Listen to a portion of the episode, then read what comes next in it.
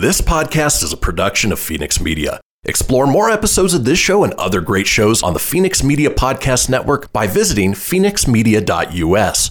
The views expressed do not necessarily represent those of the company or its advertisers and may contain language that's unsuitable for younger listeners.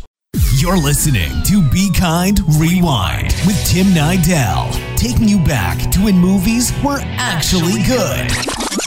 Are you telling me that you built a time machine out of a DeLorean? When music wasn't auto tuned. When TV only had a few channels. And now, here's your host, Tim Nidell.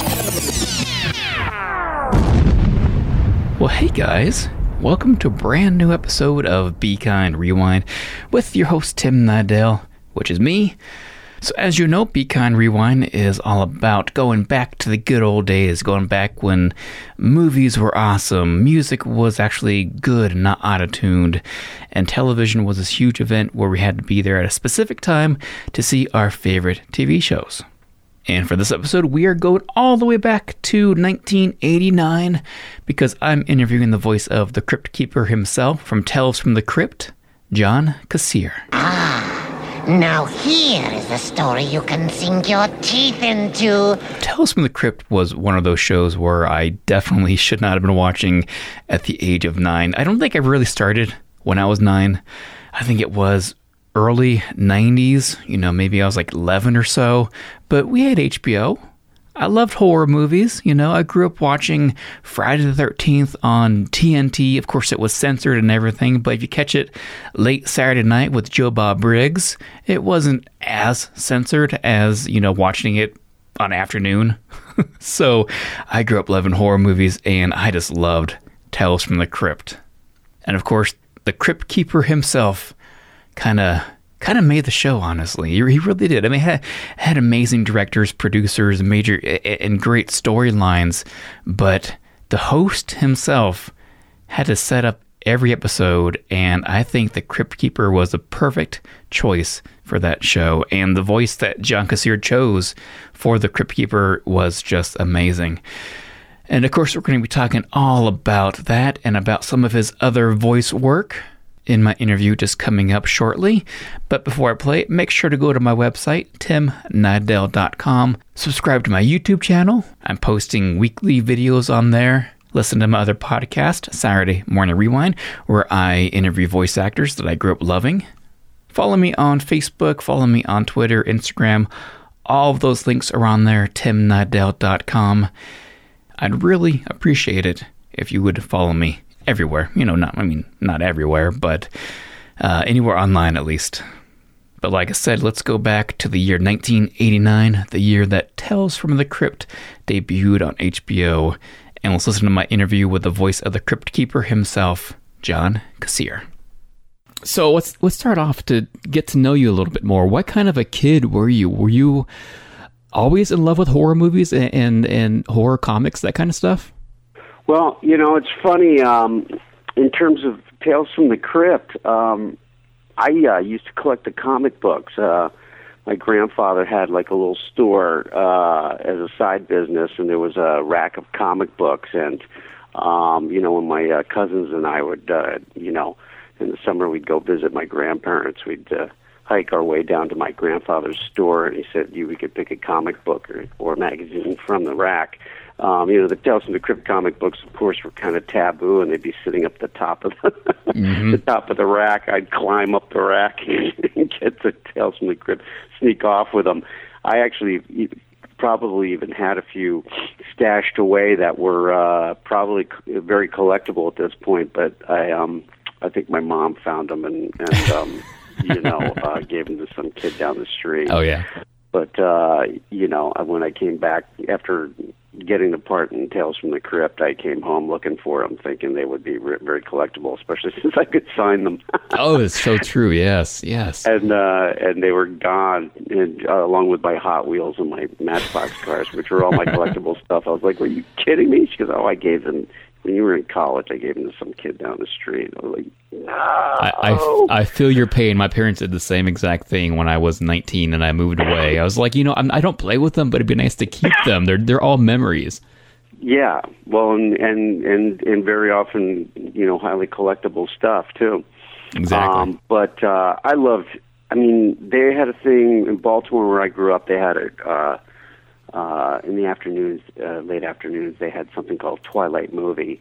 I think it was probably around four, four thirty or something when my mother, in between when I came home from school, my mother was making dinner, so I would sit down and watch whatever they had, and they would play everything from you know Doris Day movies to Mothra, you know, and but they would always show, um, you know, at least you know one every couple of weeks or whatever, one of the Universal horror monster movies. Um, you know, whether it was Wolfman or um, even the comedies like uh, Abbott and Costello meets Frankenstein. Yeah. And these were these were definitely my favorite movies of the time. Um, I had uh, remembered ordering from one of the one one of the back of some comic book like a six foot cutout of Frankenstein that I had in the corner of my bedroom.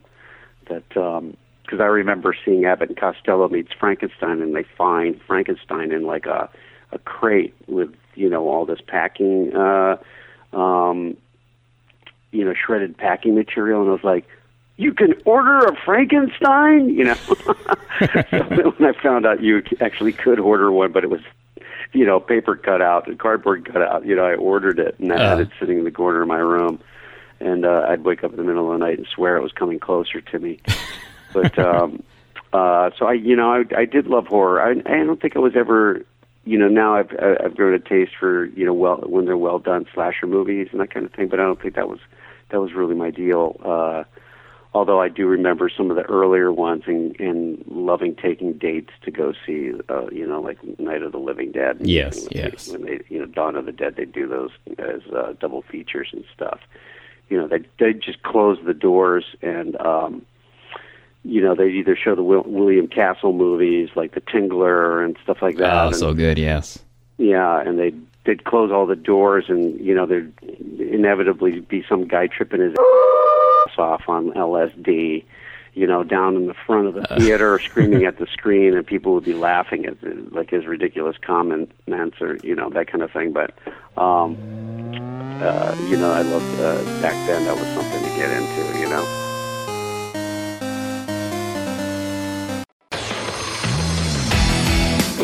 Behold my precious. Ooh, yeah, let me tell you something right here. Uh-huh.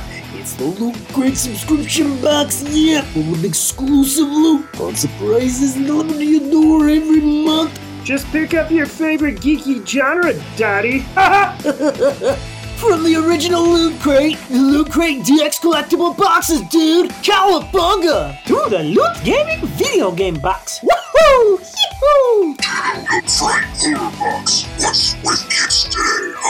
Wowzers! With crits starting as low as $11.99 per month, there's a box just about for all collectors. To get your geek on, head over to phoenixmedia.us forward slash loot crate and claim your exclusive offer. That's F E N I X media.us forward slash loot crate. Great Scott! Snap into a Loot Crate, dig it?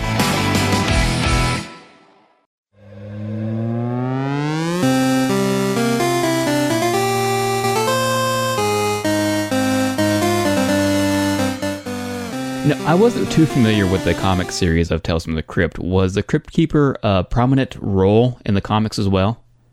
Oh yeah, he was. You know, there was there were other characters there as well. Um, but the the Crypt Keeper always, in the classic form of our show, um, you know, our show really tried to capture the elements of the comic book in the way that it, you know, brought it across. And the Crypt Keeper would have, um, he'd be up in the corner of, you know, some of the little frames of the comic, you know, making his comments, and you know, there'd be a little bubble, and uh, he'd be on the cover in little, you know, corners of the cover. Um, you know, saying stuff like "Hello, boils and ghouls." You know, I mean, that was taken right from the comic book. Nice. Um, so, and uh, he was also um, assisted by the Vault Keeper and uh, a character called the Old Witch. Um, our Crypt Keeper, the way he was designed and um, the look and the feel of him, uh, Kevin Yagher had conceived as kind of a combination of those three characters. Um, he looked more like uh, I think the Crypt Keeper in the comic books looked more along the line of um, you know an old man in a in a hooded shroud. You know something that was that uh, looked a little more human and not dead. Okay. But um, uh, I'm sure he probably was meant to be, you know, probably living dead, but uh, he, he didn't come off quite as much that way. Um, but that whole, you know, comedy tongue-in-cheek idea of him uh, was very much something that I knew uh, I wanted to bring to it when I was when I had the opportunity to audition for it. I was doing another series for HBO called First and Ten, uh, which was about a uh, um, you know football team, and that was uh, HBO's first series. Um, starred uh, O.J. Simpson as the general manager. Really? Delta, yeah. Delta Burke was the owner of the team. She had won a, a divorce settlement and um, was a pro team called the California Bulls. And over the years, we had all kinds of great people on there. They had all all kinds of great football players that came on each week, and um, and uh, we had you know people like Chris Meloni played the uh, Chris uh, Meloni played the quarterback one se- you know one or two seasons, and uh, Jason Beghe was one of the quarterbacks for a couple of seasons, um, that kind of thing. But we also would have you know. Um, Ted Hendricks or some, you know, Joe Namath or Joe Montana or somebody come on and be a newscaster or, you know, a, a football player or an exec or something like that. So the show was full of uh, football. And um, I played uh, uh, the Bulgarian field goal kickers, Igor Shkinuski. I could kick uh, 60 yard field goals. So I was uh, this little foreign guy who was let loose on America with all this money and fame and uh, no real sense of uh, cause and effect. So, um, you know, I would, uh, you know, just walk up to two chicks and say, "Hey, I am Zygareb Skinsky. I play for the California Bulls. I fuck you both, yes." You know, and they get a drink in my face. They'd be like, "You love me," you know. So it was. Uh, it was a really fun character, and I and um, I had also, uh, you know, not so many years before, had won Star Search as a stand-up comedian. Yeah, I saw And that. Yeah, that kind of came to me in an odd way, um, where I was doing an off-Broadway musical uh, starring myself along with Scott Bakula and a guy named Jerry Colker who wrote the piece, and uh, it was uh, Think Dream Girls for stand-ups. It's a musical three stand-ups uh, alone. They're not so good together. They're they're they're a big hit um you know in their whole life uh, uh, uh you know getting the spoils of Hollywood going from New York uh, in these small clubs to Hollywood and it was a big hit off Broadway and I played a very dark kind of untethered uh comic kind of in the vein of a of um of an Andy Kaufman kind of character, and uh, it it launched a lot of uh, my career for me. Uh, people from Star Search in their first season saw me in the show and asked me to come on as a stand-up comic, and I said, you know, I'm not really a stand-up comic. It's the part I'm playing in the show, and they said, well, you can win a hundred thousand dollars. I'm like. I'll do it. Did I tell you about my stand-up uh, material uh, that I'm writing right now? Yeah, nice. Um, so I went on and I won uh, Star Search, uh, doing bits that were would include like I do the Wizard of Oz in two and a half minutes, or I do you know, um, you know, a salesman sending a, selling a three in one machine that I would become the machine and stuff like that, and so kind of like Ernie Kovacs kind of stuff, if you know Ernie, Ernie Kovacs Yeah, from I back do. in the day. Yep. And um, you know, so people knew me as this guy who did all these voices and characters and stuff. So HBO were like, hey, you know, we should have John come down and audition, you know, f- for Kevin. Um, Kevin Yagher was having the auditions at his studio. Um, you know, and you got to see the Crypt Keeper and that kind of thing. And I remember going down and seeing all these other, you know, you know, some of the people were, you know, established actors, and they had voiceover guys, and they had some stand-up comics, and they probably had about, when I was there, probably about, you know, a dozen, fifteen different, um, you know, really talented people down Mhm. there, and I I saw them looking at the copy, reading it, going, be careful what you ask for, you may get it. You know, and they're thinking how you deliver this crap? It's like, you know, they didn't get it. But No. having, you know, grown up with the comic books and that kind of thing, I was like, you guys don't get it. He loves saying this, you know, Uh-huh. loves saying. Uh-huh. So, you know, and from what I saw physically of the character, um, you know, I went in to Kevin's office where he had a little uh, makeshift recording set up for me to record with, and um, you know, I started entertaining him as the Crypt Keeper and some of the copy they had written, and then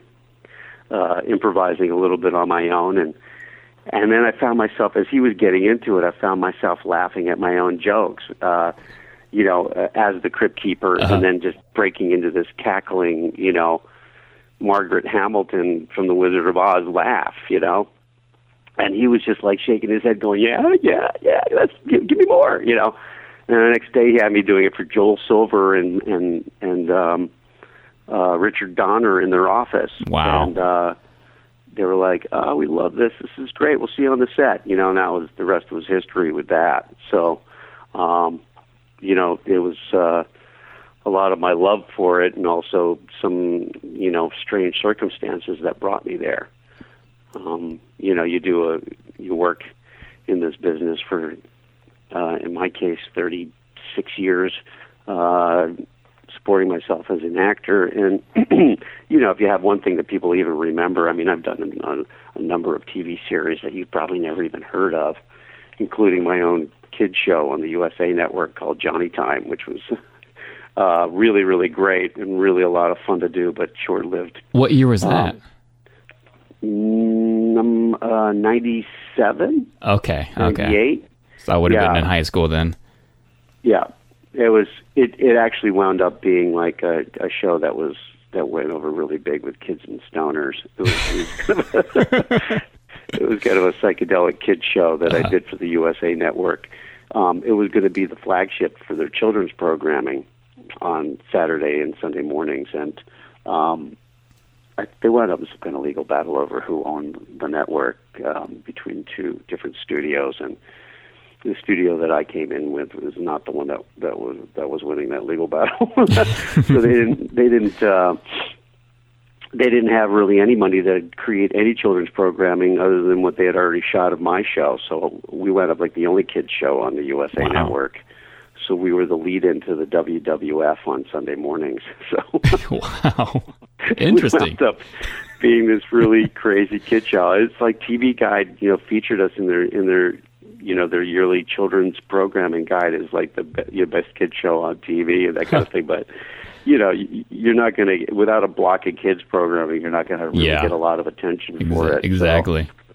um, every once in a while, somebody will write me on Facebook or something about how they love Johnny Time and where they can they get copies and stuff, and how they they had recorded it and their kids are addicted to it and that kind of thing. It was a it was a really really great show. I got to hire all my friends and you know I played all the characters except the kids that I would pull through the TV set that would be on my show. But um, it was uh, it was you know just had a real psychedelic kind of feel to it and. um uh, I think it could have been, you know, it could have been like a, you know, the next Pee Wee's Playhouse or something if it had, you Yeah. know, uh, gotten its light. But I should probably put it on YouTube. Oh, that would be amazing. I would love to see that. Yeah, it's it's pretty it's pretty wacky, uh, pretty wacky show. Um, but I think Mike Myers with his own kid show, you know, that kind of had that feel to it. Nice. Yeah, but um, so you know th- that's the kind of stuff that I got to do uh, over the years, and here, you know, Tales from the Crypt is the thing that people have still have gravitated back towards, and that still has a audience. And um, you know, for years uh, after Tales from the Crypt was was off the air, people were still watching it, but I thought it was still just the adult audience that originally had seen the No, show no, no.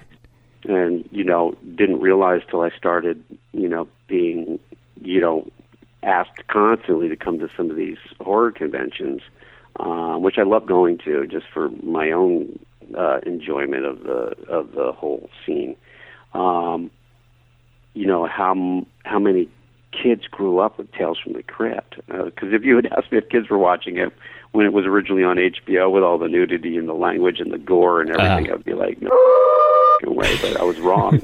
you know, I was completely wrong. They, they were all watching it. Yeah, I was I was actually nine when it premiered, and uh, I, I here's my story though. I was terrified of the Crypt Keeper. I remember there's two things I was afraid of as a kid. The first thing was Robert Stack's voice from Unsolved Mysteries. I was terrified when I heard his voice, and the second thing was the Crypt Keeper. So you terrified me for at least a good couple years. I think I started watching it. I want to say when I was maybe 11 or 12. Perfect. So it would have been like 91, 92 ish.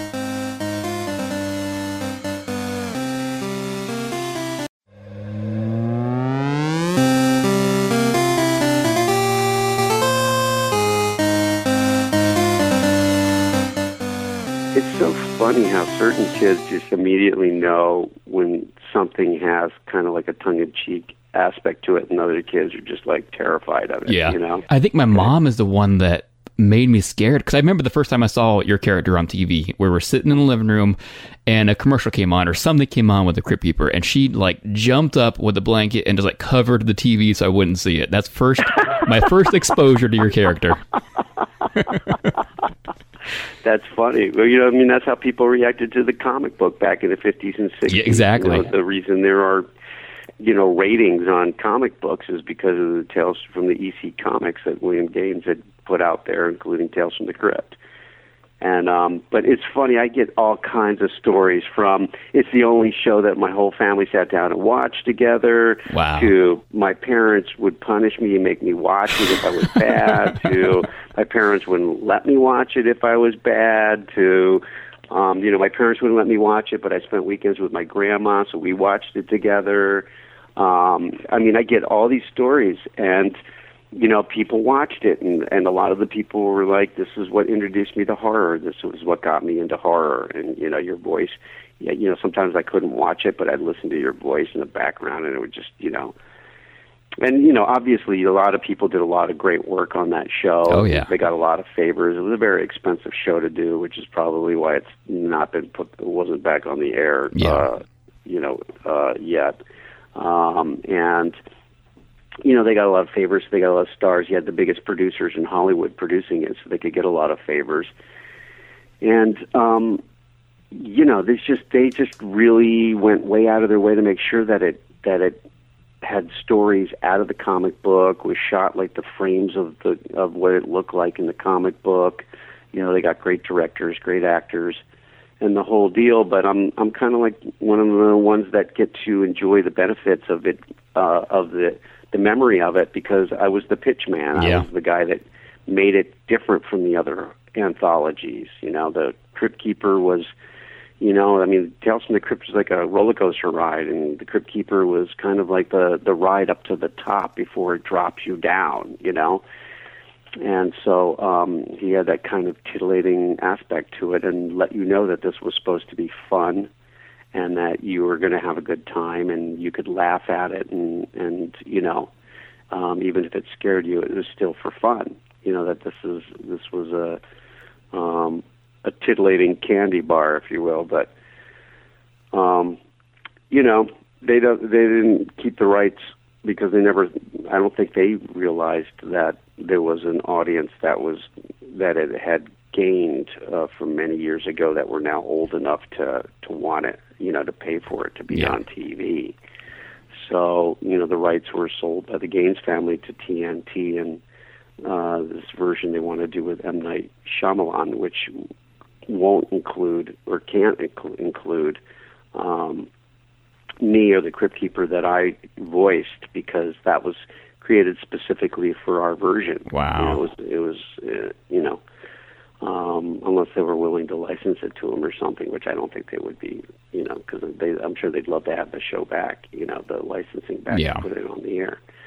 But um, you know, I'm I'm just a uh, you know a part of it, but you know, uh, I'm a lot of the fan base and people associate me as Tales from the Crypt, which is kind of fun. You know, I mean, it's not something that I ever bargained for. You know, I, I, I was even after winning Star Search, I was kind of e- even though I knew that you know and enjoyed a certain amount of celebrity because I knew it was important to getting work. Um, it wasn't something that I worked that hard at. You know, I mean, we didn't really have social media back then. You had to hire publicists, and they were Mhm. very expensive and that kind of thing. And I just, you know, was happy to to continue to work and make my, you know, a, a really nice living as an actor.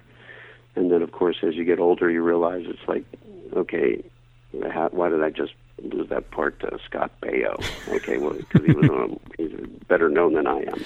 You know, it's like that's that's fine, and Scott Baio's great, and you know he should get parts and that kind of thing. But it's like, you know, come on. Um, but that's that's just the way it works. Now, of course, social media has, you know, any project that I do, you know, I wind up having to, you know, I feel like I bore people by putting my stuff up on social media. But the fact is, is you're your own Nielsen ratings now. You have to do it. Exactly. They expect you to do it. Yep. Some of the projects that I worked on have it in your contract. They expect you to be tweeting and, you know, putting it on social media and that kind of thing. And the fan base is really generous about being involved and and they enjoy sharing the ride with you. You know, right now, um, as we're recording this, uh, um, uh, some uh, the audience may remember that I, I would have just have done uh, Pete's Dragon Yes, as the yes. voice of uh, Elliot the Dragon, and um, you know, and it's such a beautiful film. I'm so happy, so happy and proud to be on it. Out of you know, because you get you know over your career you do a lot of good good stuff, but most of it's crap. it's just the nature of you know what gets made. And um, so when you're attached to something that's really wonderful, you, you know, you put it out there, and people have been going in droves to go see it. You know, that know me and and uh, or or fans and that kind of thing, and sending me great comments about how much they love the movie and about how great it is, and and uh, that kind of thing. So I get to actually share it with a bunch of people that I know and a bunch of people that I don't know, who are kind of like my social media friends, and um, so I enjoy that aspect of it. It's a little different than you know um, past years when I you know when I was younger, and that was probably the meat and potatoes and the salad days of well, more the salad days of my uh, my youth, my um, you know my career where I was working like nonstop in so many different projects and um, you know didn't even have time to promote them. I just had time to shoot them and do them. You know. Now, tell me about your version of Elliot in the uh, new Pete's Dragon. What approach did you take on giving him the voice he has? Um, you know, I had to take the approach off of what they had created because um, very often, like when I did the voice of Meeko the raccoon and Pocahontas and that kind of thing, you you're really going off of storyboards and the director and the you know the creators and that kind of thing. The information that you're you're giving them and you're creating this um, uh, you know you're creating this you know raccoon in the in, uh, with the idea of you know they're talking you through it. Okay, he's running. He goes into a log. He comes out of the log. He looks down and he's over a body of water. As he's going down halfway, he's fighting his way down. Then he realizes, oh, this water's going to be fine. He goes into a swan dive. He pops, you know, and you start. He spits water out. You know, you do the, you do this as uh, as an actor in a room, and they're shoot. You'll be they're even shooting video of you so they can see how you're moving and that kind of thing to incorporate in it. But in the case of something like Pete's Dragon, where they've, you know, these uh, incredible animators have um, made this uh, beautiful dragon that marries really well with the live action of the movie. Um, I had the luxury of of going in and seeing what they had done. Uh, it wasn't all finished, but a lot of it was, and so I had to create sounds and emotions and try to bring to life the vocal aspects of a uh, what was already physically realized um, on screen. So I got to work a lot with the editor as well as uh, you know David Lowery, who was the director, but um, a lot with the editor who knew what she needed to fill every moment to make the character relate to the little boy who had you know who was probably playing to a tennis ball on a pole at the time when he Mhm. shot it, and so you have to bring this other element to it that brings the actual you know animated dragon that wasn't there while the kid was shooting it relating to the way the kid was acting as well. So, um, you know, almost bringing some human qualities to some animal kind of noises. Um, so when we first started doing it, I was trying to do some big sounds because you know it was a 20, 25 foot creature um, in the reality of the movie, and um, and I realized, you know, uh, over the the years of doing game, ga- you know, interactive games and that kind of thing, where I do a lot of animals and voices and creatures and that kind of thing. That you know, when you try to go low with your voice, you know, it kind of flattens out. You don't have as much variety to it. So um, my idea was to do it in my own vocal range and have them lower it and add bass to it to to bring it to the size of the dragon because there's no way I could have any human could have done that uh, vocally so that I could bring a lot more musicality and variety and emotion to the voice.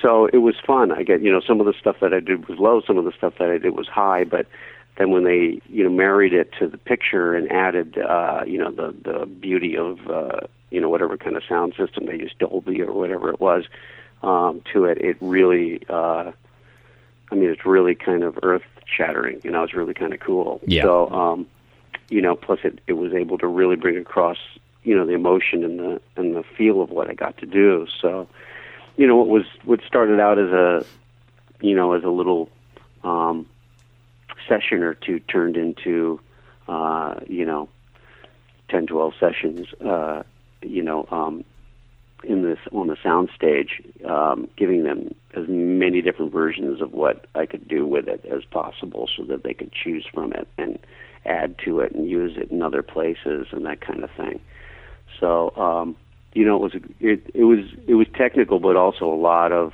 emotional and physical work to bring it across, Mhm. and it, it really came across great. They did such a beautiful job crafting this movie. You know, it's it has the feel of a of um, you know an instant classic Disney movie, but at the same time, like as a you know, if you brought a parent brought their kid to it, they wouldn't be sitting there going, "Okay, when is this movie going to be over?" You know, my kid's enjoying it and loving it, but Yep. you know, what about me? Yep. This movie's for everybody. You know, it's it's funny. One of one of my fans wrote is like, "Okay, so uh, I was had a really hard time not crying in the uh, touching moments and that kind of thing. My my my my child was bawling, and then I looked over to my buddy who's really macho sitting next to me on the left, and he was he had his handkerchief. I was weeping."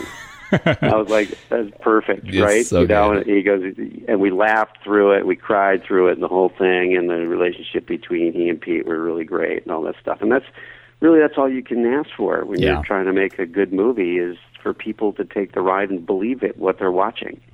You know, if if they're in and out of it, then you've not done your job. If they're in it and they're believing it, and and the other things I loved about this movie, um, having shot it in New Zealand, uh, where they made it look like you know the uh, Pacific Northwest here in the United States, um, was really great to shoot it on locations instead of making it look like um, a bunch of CGI backgrounds and that kind of thing. Yeah, I completely Um, agree with that. Yeah, I mean now they're able to bring make the dragon look so real with with natural backgrounds that they don't have to, you know, put unnatural backgrounds to make the the creature that's forward look real.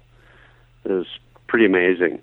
When I worked on Jack the Giant Slayer, it was, uh, you know, I mean, I was amazed by what they did, um, bringing these giants to life, and that was all mocap.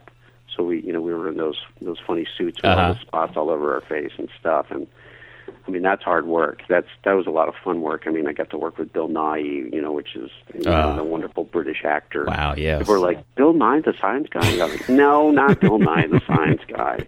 Bill Nighy, like, from you know Love Actually and all the, all these great movies. You know, this incredible British actor. You know, playing these two-headed giant together. And um, we had an amazing time in these ridiculous suits, but we had a lot of fun uh, bringing that to life. And it's a very expensive process for them to bring entire an entire world and all those creatures to life. Um, you know, it took them a year of uh, you know work and um, of intricate work and and uh, you know a two hundred million dollar budget to realize an entire world um, that has real locations married to fake location, you know, CGI locations to with real characters and CGI characters. It's that's no small feat. It takes like a you know a great director like Bryan Singer to bring that to life and to um, you know have an incredible team of people with a lot of money to make that you know come to life. And you can make that as real as you want to make it if you have the money to do it. At some Mhm. point, you just can't spend any more money on it. You know, in certain parts of it, you're like, oh, that didn't quite look finished. You know, um, not that that movie had that, but a lot, you know, I've seen that in some of the movies. But this movie was done on location with a $66 million budget, which sounds like a lot of money, but it, in comparison, not. Yeah, nowadays Um, it's not. Yeah. And uh, David Lowery, who comes from independent filmmaking, you know, bringing such a personal touch to it. So I was I was pretty proud to work on that, and I, I, I spent a lot of time, you know, putting putting it out there for people to come see it and, and wanting people to see it, just because I, I, I knew that they would enjoy it. You know. hmm exactly.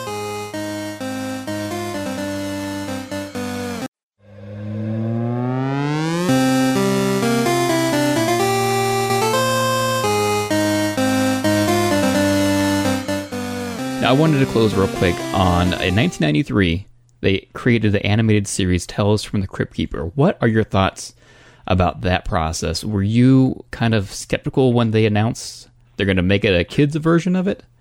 Well, you know, it's funny because I had been saying to them that they should do a live action kids version, you know, where nobody dies, but it's, you know, I said, look, you know, ki- ki- kids, I love this stuff as a kid. I, and the comic books were originally for kids, you know, Mhm. it's like you can make a kid's version of this, you know, with a crypt keeper and, um, you know, he introduces and the and the actors in it are kids and that kind of thing, and they're like, nah, too scary. They won't let us do it. They'd never let us do it. Blah blah blah blah blah.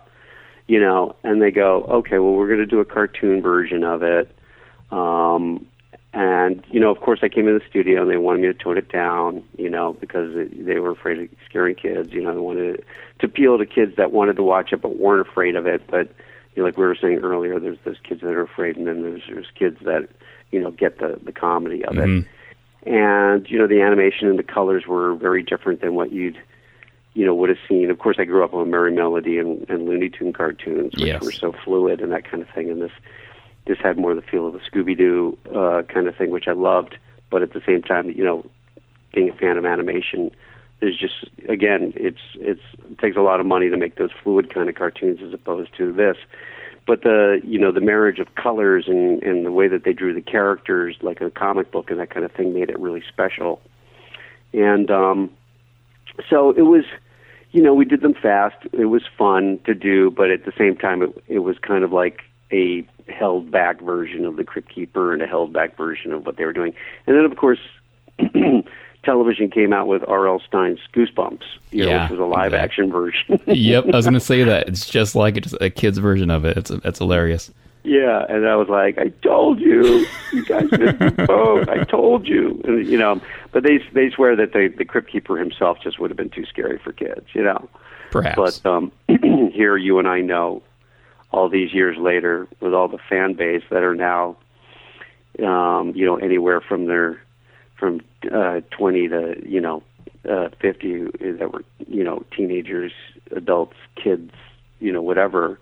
Um, uh, that fan base plus the fan base that were adults at the time that they're all really passionate about it and that the crypt keeper is you know there's little kids that came up to me and they're i mean you know adults now that came up to me and said when they were a little kid you know you know the girl would say you know my family teased me because i used to say the crypt keeper was my boyfriend Have I got a b- for her?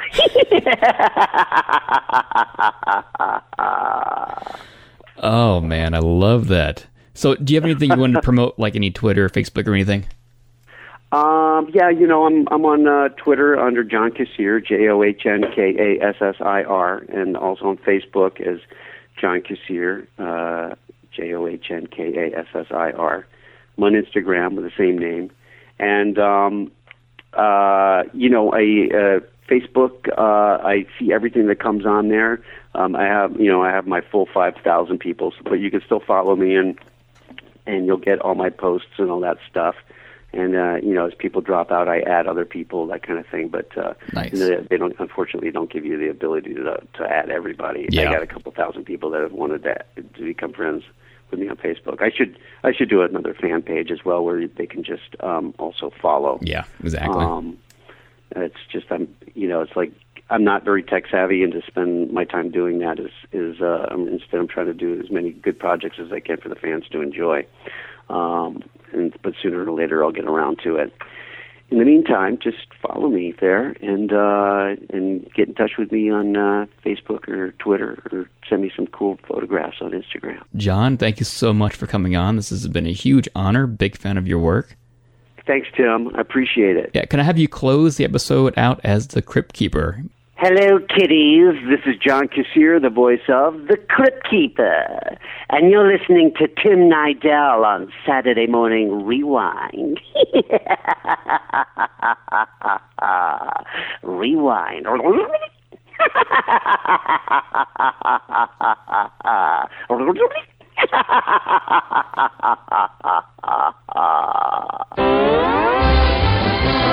Yeah, thanks for listening to uh, Saturday Morning Rewind.